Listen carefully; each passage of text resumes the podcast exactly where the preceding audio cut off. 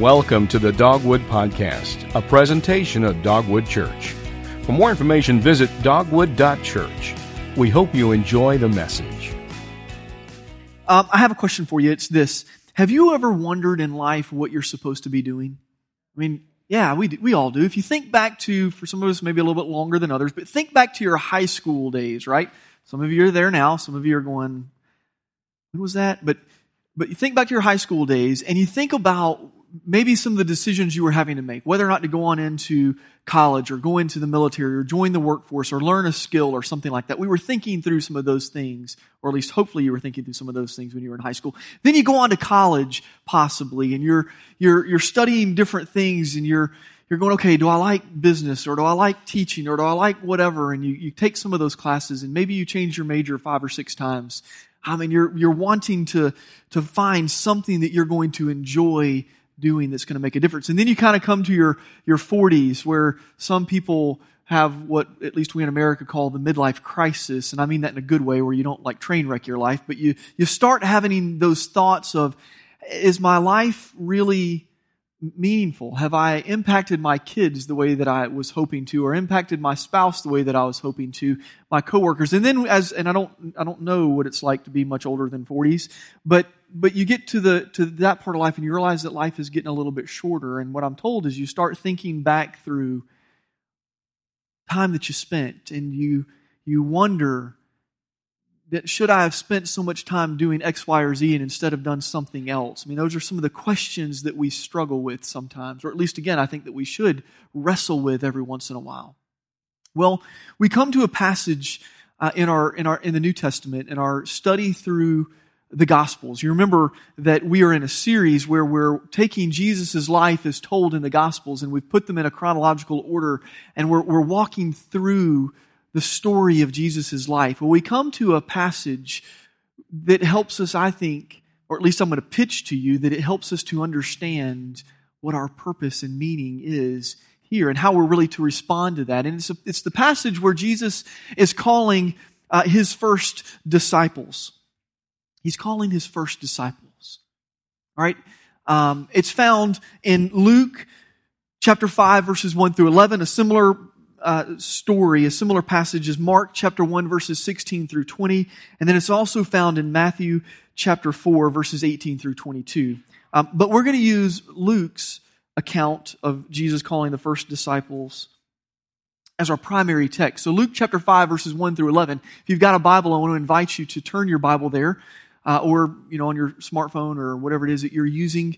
Uh, and I want to also let you know that we're going to do something a little bit different throughout the the message this morning. If you've been a part of Dogwood for a while, you know that that we typically in a on a Sunday morning we'll give I don't know sometimes four or five or six minutes of uninterrupted, unrushed prayer time. And so we're actually taking that prayer time and we're going to intersperse that throughout the message. And, and the re- there's a reason for it. It's not because we just wanted to do something different, but there's a couple of questions that I feel like that come from this passage that God wants us to deal with. And I know sometimes when when we leave after a sermon or even after you've given a sermon, you, you leave and you forget. What? I mean, like, so I've talked, I've left here and I go, now, what did I even speak on, right? So if I've done that, I'm sure that there's times where people leave here and they go out to lunch and then they forget about things. So we wanted to give you the gift of time to be able to do some of these questions and at least start doing uh, business with God on these questions. Is that fair? So it's going to be a little bit different. I hope you can hang with it. Um, but just know that when we get to the first prayer time and we say amen, we're still here, so don't get up and leave. All right? Um, wait at least till the second or third time. Um, Luke chapter 5, verses 1 through 11 says this One day, as Jesus was standing by Lake Gennesaret. Now, let me pause here for just one second and say this is the same. If you read the other accounts in Mark and Matthew, it says Sea of Galilee. It's all good. It's the same place. This is just a particular region of the Sea of Galilee. So don't freak out and go, oh my gosh, the Bible's wrong and contradicts itself. It doesn't. It speaks of the same thing. Luke's just being more specific in his account. All right. So he's standing there with the people crowding around him and listening to the word of God. He saw at the water's edge two boats left there by fishermen who were washing their nets. He got into one of the boats, the one belonging to Simon, and asked him to put out a little from shore. Then he sat down and taught the people from the boat. When he had finished speaking, he said to Simon, Put out in deep water and let down the nets for a catch. Simon answered, Master, we've worked hard all night and haven't caught anything, but because you say so, I will let down the nets. When they had done so, they caught such a large number of fish that their nets began to break. So they signaled their partners in the other boat to come and help them, and they came and filled both boats so full that they began to sink. When Simon Peter saw this, he fell at Jesus' knees and said, Go away from me, Lord. I am a sinful man. For he and all his companions were astonished at the catch of fish that they had taken, and so were James and John, the sons of Zebedee, Simon's partners. Then Jesus said to Simon, Don't be afraid. From now on, you will catch men. So they pulled their boats up on shore, left everything, and followed him we go through this we go through this passage i want us to look at jesus' interaction and really conversation with peter because i believe that peter models for us. He models for us how you and i today as followers of christ are to respond when god calls and he gives us instructions on how we're to live. So we're going to look at, at, at peter's response how he's modeling for us and then at the end i'm going to share with you what Jesus says here is really all of our purpose, all of our all of our meaning for life is found here in the terms of what we're supposed to be doing. All right? So the first thing is this. Peter models that we need to be willing to go, willing to do whatever Jesus asks us to do or go, even when it doesn't make sense or sounds impossible. Look back at verses 4 through 7. Jesus had just gotten finished speaking and he says, Simon, put out in deep water and let down the nets for a catch. Now we have to remember that Jesus' dad was a man named Joseph. Joseph was a carpenter, and back in those times, you typically learned a skill or a trade based on what your family was doing. Whatever your dad was doing, you typically learned that skill or trade.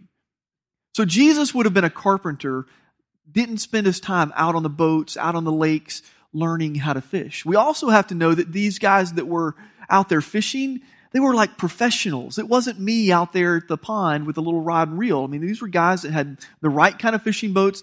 They used nets that drug behind those boats, or they would drag them behind the boats, and they would fish at nighttime so that the fish wouldn't be scared off of the nets. They knew what was going on. These guys were ordinary dudes, all right? They were probably kind of uh, hard people almost like if you've ever watched the show The Deadliest Catch or Wicked Tuna, you know those guys that are out there on the fishing boats, the professionals? I mean, they're a little rough around the edges, some of them, right? Well, these guys were probably just like that.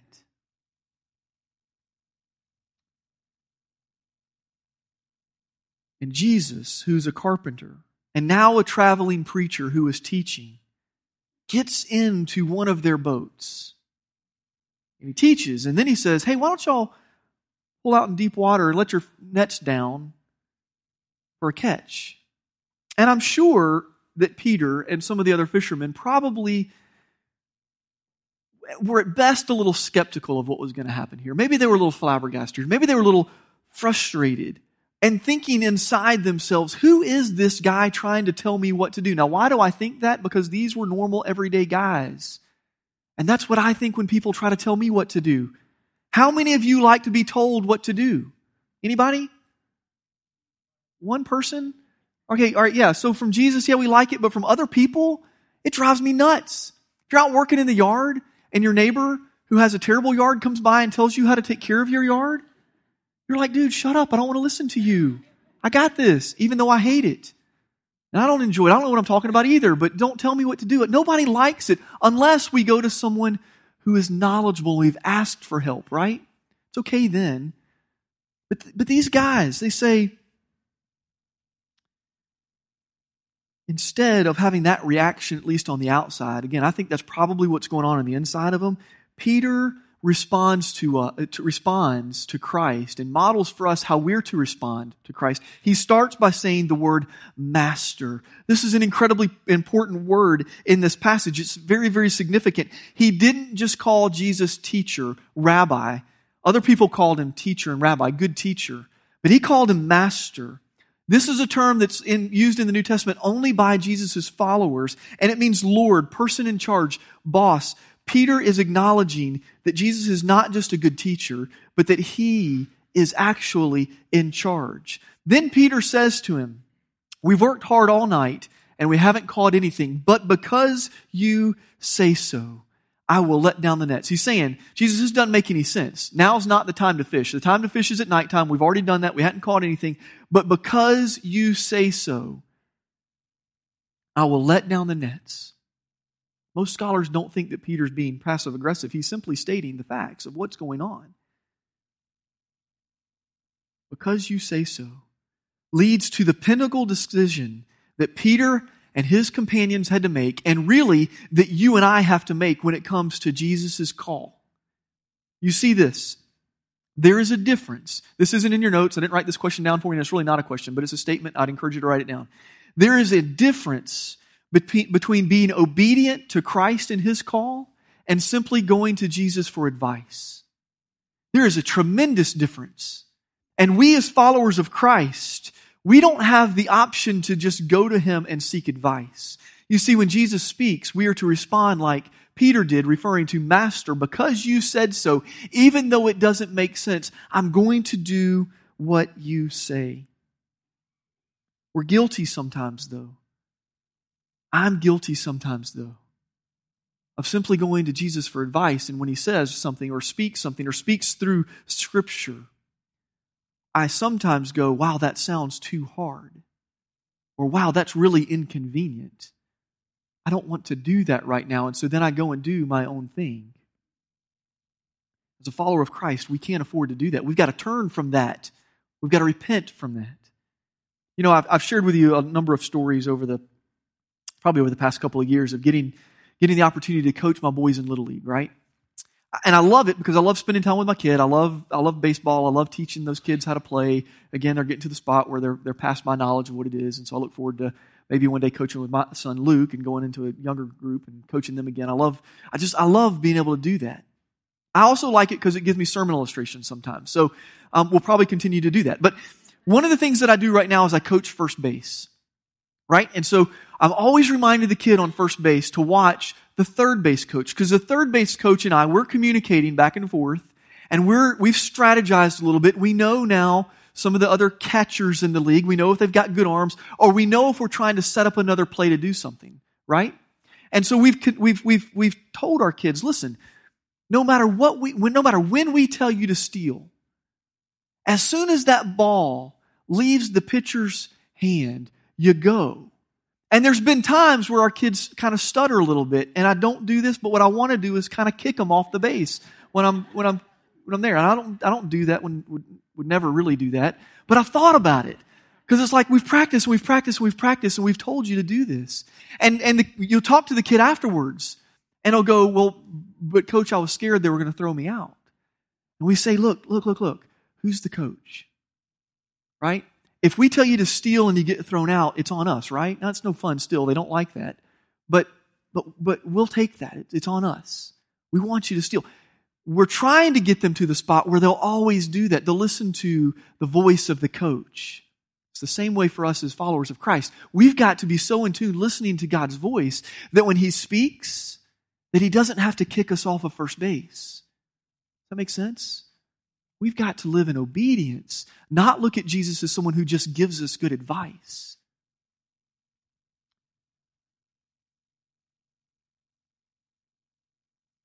Peter, even though it made no sense to stick down their nets in the water again after all night of fishing, and now it's daytime, and Jesus has been talking and scaring all the fish away because we know talking scares the fish away. It was a joke. He did it anyway because you say so. It's a miracle. Jesus has power over all creation. He's showing them this. And so we're going to come to the first moment in our morning together where I'm going to ask us to pause and, and do something that may be a little bit difficult. Pretend it's just you and God in here. Now we're going to play a little music in the background so that it's not just super silent and you don't hear everybody breathing next to you, right? But pretend it's just you and God. And I want you to ask yourself and ask God the question that's going to be on the screen. The question is this Lord, is there something that you have called me to do that I have not done?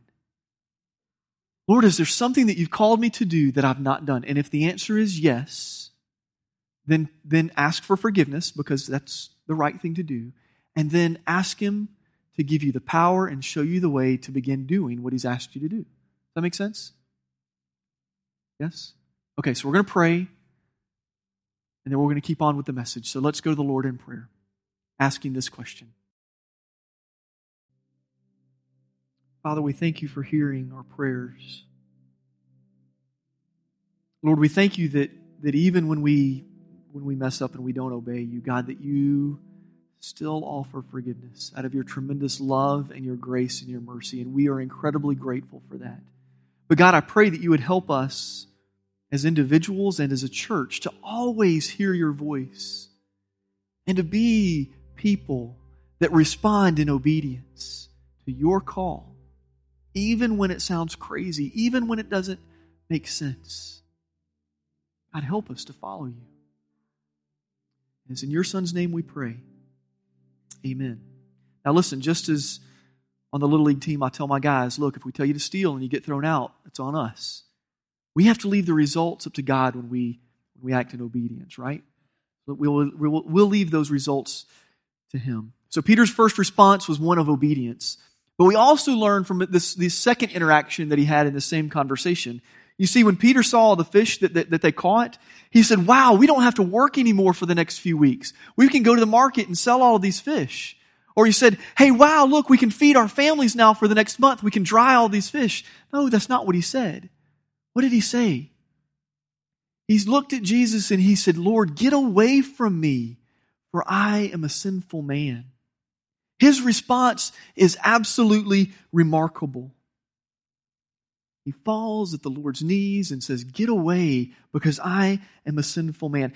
Peter's response indicates that he understands, or at least is beginning to understand, that Jesus is God. And his reaction really is the same reaction that we see all throughout people, or all throughout Scripture when people have interactions with God. One of the scholars that I studied in preparing for this message said this To get near to God is a very, very unpleasant experience. That may sound a little shocking to you because in our culture, in our, in our world today, at least in America, we've kind of painted God as this pastel Easter colored card where, where God's just kind of all lovey dovey and it's all good. Or we, have we've, we've kind of created this image of God being this grandfather that's in his rocking chair out by the front porch or by the fireplace roasting chestnuts, and you can sit down and go talk to him and get advice from him. That's kind of the image that many of us have about who God is. But, but if you look throughout Scripture, number one, I do want to remind us that yes, God is a God of love. All right, He does care about us, but God is also a holy and powerful God. And when we look throughout Scripture, we see that as people draw near to God, they're terrified. And they're terrified because they understand who they are. Genesis chapter 32 tells the story of a man named Jacob. This is kind of a weird, tough chapter, and we don't have, I don't have time to go into all of it. I don't even understand all that's in chapter 32, but it's a time where Jacob um, is at a crisis point in his life, and he's trying to make it back to his brother Esau. They had had tension and, and it was a terrible thing, but and, and, and Jacob's going back to his brother. Jacob is praying one night and a man jumps out and begins to wrestle Jacob. And the, the scripture says that they wrestle all night long. And then, as, as it starts to get towards morning, it's not morning yet, Jacob begins to realize that there's something different about this man. Matter of fact, he begins to realize that this man is actually God that he's wrestling with. And so he grabs onto the man and says, I'm not going to let you go. And at that point, the man reaches and simply touches Jacob's hip and dislocates it and makes it so that Jacob cannot walk the same again for the rest of his life. That is how powerful he was, or how that man was, God was. And the man disappears before the sun comes up. Why? Because had Jacob seen the face of the one that he was wrestling, he would have died because it would have been the face of God. God is incredibly powerful. But look at what Job had to say. When he gets close to God, he writes these words. He says, I despise myself in dust and ashes. Or the, pro- the prophet Isaiah, as he writes in Isaiah chapter 6, he sees God and then he falls down and he says, I feel like I am coming apart. Why do they feel this way? Because when they drew near to God, they realized how sinful they were. And that God is perfect and God is holy. And that in some way, shape, or form needs to make us uncomfortable. Have you ever been somewhere and been totally underdressed for the occasion? Anybody ever showed up at like the party and you thought it was like the casual party and you get there and it wasn't the casual party? And you feel awkward, right? I mean, some of you don't because you're like, all right, it doesn't matter. But, but most of us, we feel a little awkward there. And, and we're ready to leave as soon as we possibly can. We're looking for the first moment that we can exit and do it gracefully. Listen, in a very, very small way, that feeling of uneasiness is the uh, feeling of uneasiness that we should have when we come into the presence of God because He is perfect and holy. And we are sinful people. Now there's incredible news, and the good news is that is that in and through Jesus, we can grow close to God. We can, a matter of fact, scripture says, boldly approach his throne. But it's because of what the work that Jesus has done, not because of the work that you and I do as people. You see, we're not good enough. We don't measure up to God. It's Peter's really modeling for us Jesus' words in Matthew chapter 5, where he says, Blessed are the poor in spirit, for theirs is the kingdom of heaven. Pastor Keith spoke on this a little bit a couple of weeks ago when he talked about who really is saved. And he said, Listen, the people who are poor in spirit, they're the ones who are saved because they know that they're sunk on their own and they've had to totally put their faith in Christ and Christ alone, not in anything good that they can do on their own. And what does Jesus say to Peter when he says, Go away from me because I'm a sinful person, sinful man? Jesus says, Don't be afraid. Don't be afraid. Jesus is welcoming him into his presence nonetheless. So, we're going to come to the next spot in the sermon. We're going to take a little pause and we're going to pray. And the question is going to come up on the screen and it's going to say this it, uh, Have I responded to God in humility like Peter? Or do I feel I bring something to God? Now, you have one of two answers here. One answer is yes.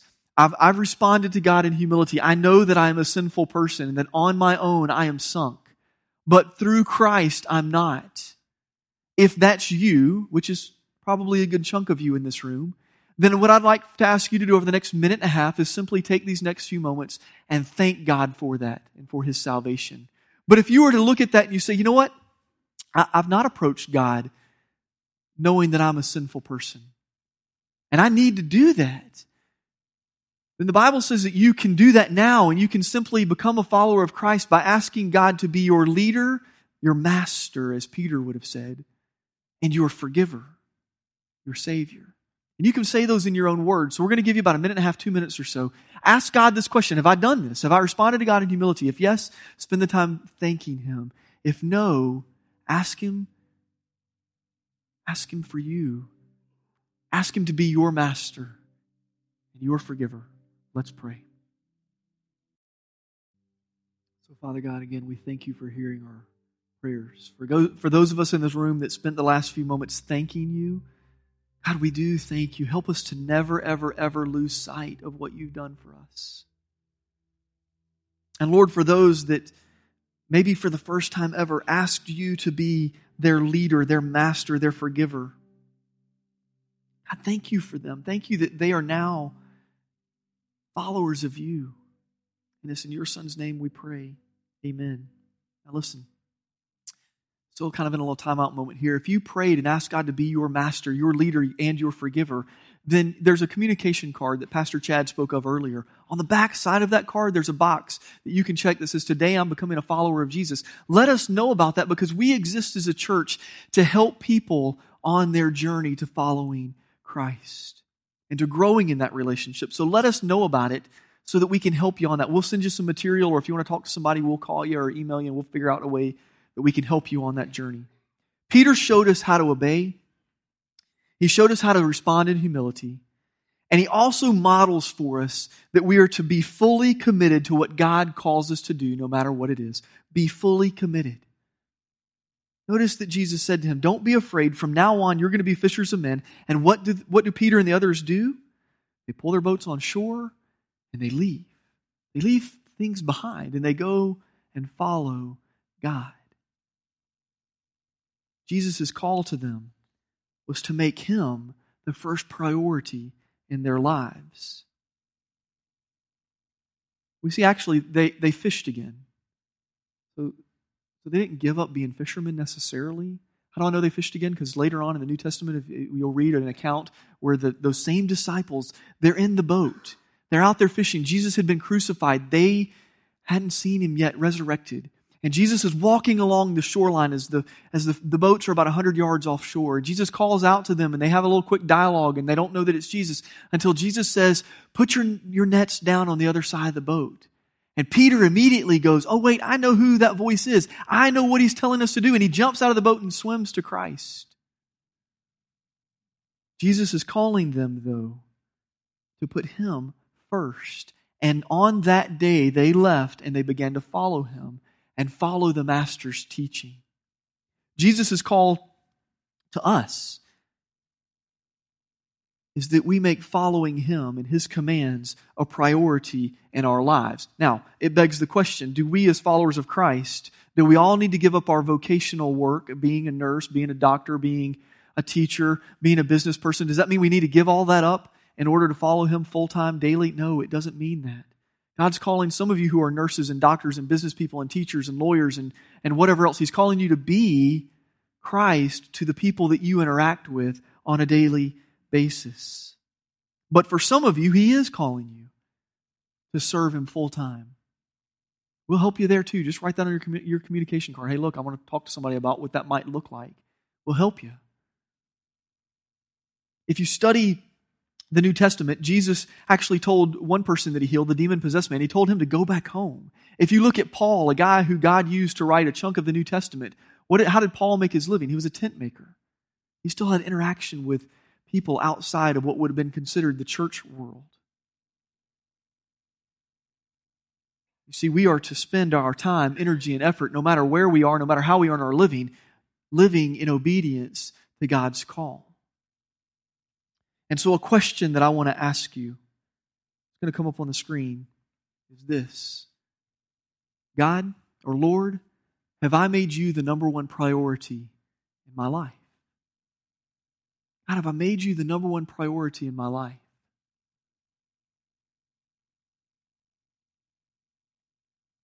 So I'm going to give you about a minute about a minute to just do business with God again. Ask this question God, are you the number one priority in my life? If the answer is yes, then great, wonderful. Spend time loving God. If the answer is no, spend some time in confession, praying, saying, God, I'm sorry that, you, that I've disobeyed and you're not the number one priority in my life. Let's pray.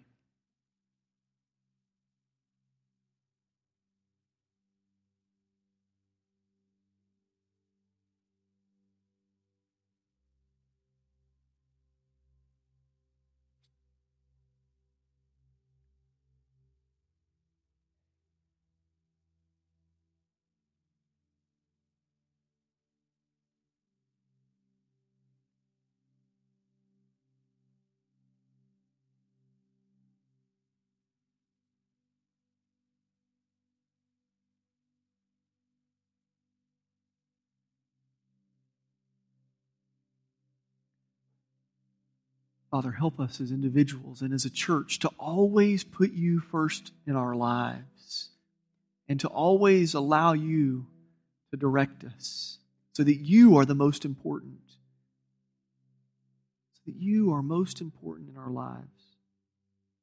God, help us. Help us. We can't do this on our own. We try to live this way on our own strength. God, we're going to fail and fail and fail. But God, in and through you, you make it possible. God, we thank you. It's in your Son's name we pray. Amen. We've looked at Peter's responses so far this morning of obedience, of humility, of being fully committed, walking away from what you were doing to go do what God has called you to do. And what is it that God's called them to do? And what is He calling us to do? He's called us to be what? Fishers of men, fishers of people. This is an incredible metaphor that Jesus has used with these fishermen because they would have understood what he was talking about. You see, they were skilled fishermen. They didn't wake up one day and become skilled fishermen. They, They, they got there over time. Someone taught them the signs to look for when fishing, the signs of what's going on in the water to find out where the schools of fish were. Someone taught them to, how to watch the weather so that they weren't caught out on the lake when a storm was coming up. Someone taught them about the fish, which one were good to eat, how to clean them, how to take care of the boats, how to mend the nets and clean the nets and care for the things. Someone taught them how to do that. And Jesus is inviting them into learning how to be fishers of men. Jesus is implying that there's skills here that can that you can learn. One is you just you follow Christ. But he already had modeled for them skill number one, which was this. Jesus simply got into someone's boat, right? You see, as Jesus was walking along that day and he was going to teach, he saw Simon Peter there and he got into Simon Peter's boat and he taught. And then he looked at Simon and Simon, come follow me. Come be a follower of Jesus. And so the question that for you is, is as we seek to follow God and we seek to obey Him and we seek to do whatever it takes to follow Him and obey His commands, the question for you is whose boat are you supposed to get into this week? Whose boat am I supposed to get into? I mean, I challenge you. Pray that prayer. God, show me whose boat I'm supposed to get into to invite into a relationship with you. It's a bold prayer because I believe if you pray it, God's going to show you who you are supposed to be interacting with and who you are supposed to be calling into a relationship with Christ.